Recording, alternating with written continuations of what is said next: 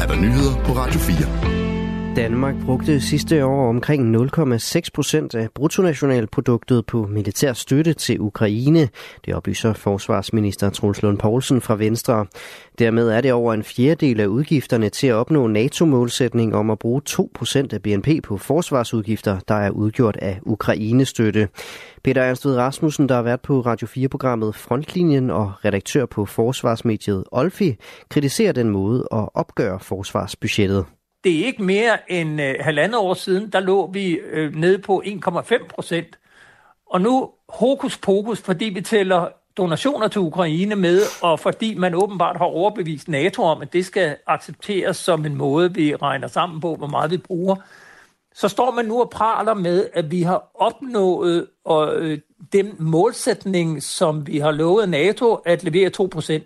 At Danmark så har brugt omtrent 1,4 procent på eget forsvar sidste år, det er intet nyt under solen, ifølge lektor Peter Viggo Jacobsen fra Forsvarsakademiet.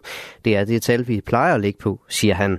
Og fra 2020 og frem til 2022 brugte Danmark mellem 1,32 og 1,38 procent af BNP på forsvarsudgifter. Et internationalt efterforskningshold meddeler i dag, at der er en rimelig grund til at antage, at islamisk stat brugte sennepsgas under et angreb i Syrien i 2015. Det skriver nyhedsbyrået AP. Det er organisationen for forbud mod kemiske våben, der har undersøgt angrebet, der fandt sted i byen Maria den 1. september 2015. Undersøgelsen viser, at det kemiske middel blev affyret med missiler, og at ingen andre i islamisk stat besad midlerne, motiverne og kapaciteten til at bruge sennepsgas. Ifølge organisationens rapport oplevede 11 mennesker symptomer, der er i overensstemmelse med eksponering for sennepsgas. Og der har siden år 1923 været et globalt forbud mod at anvende giftgas i krig. Den amerikanske præsident Joe Biden mødtes i dag privat med den afdøde russiske oppositionspolitiker Alexei Navalny's enke og datter, det skriver Reuters. Mødet fandt sted i Kalifornien, hvor Joe Biden gav udtryk for sin beundring for Navalny's store mod. Alexei Navalny døde fredag i en straffekoloni nord for Polarcirklen.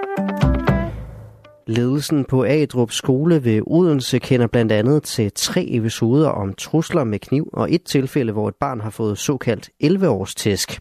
Det fremgår af en afdækning, som er foretaget af børne- og ungeforvaltningen i Odense Kommune. Ledelsen kender derudover til en episode vedrørende seksuel krænkelse og en episode, hvor en elev er blevet sparket og slået, der foregik sidste år. Forældrene er i alle tilfælde blevet orienteret, og der er flere gange sket underretning til de sociale myndigheder og indgivet politianmeldelse, lyder det.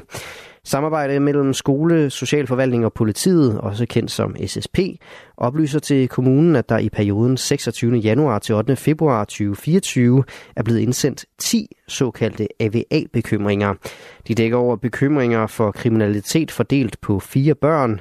Der er aktiv sagsbehandling på alle fire elever, som er blevet meldt til politiet, og det fremgår ikke, hvad de er blevet anmeldt for.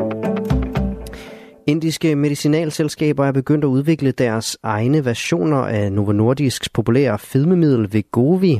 Det har topchefer i flere indiske selskaber bekræftet.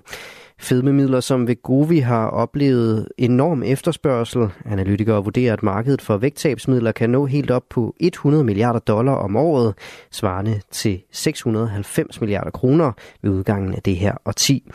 Særligt i Indien er der et stort potentiale. Omkring 11 procent af voksne i Indien vil ifølge World Obesity Federation Atlas være overvægtige i år 2035. Vi er ikke kommet på markedet i Indien endnu, men Novo Nordisk oplyser, at det sigter efter at lancere fedmemidlet i Indien i år 2026. Flere tog og færgeselskaber aflyser eller omlægger afgange i morgen tidlig og i morgen formiddag. Det sker efter, at DMI har varslet vindstød af stormstyrke og orkanstyrke på Sydfyn, den jyske vestkyst og kyster omkring Kattegat.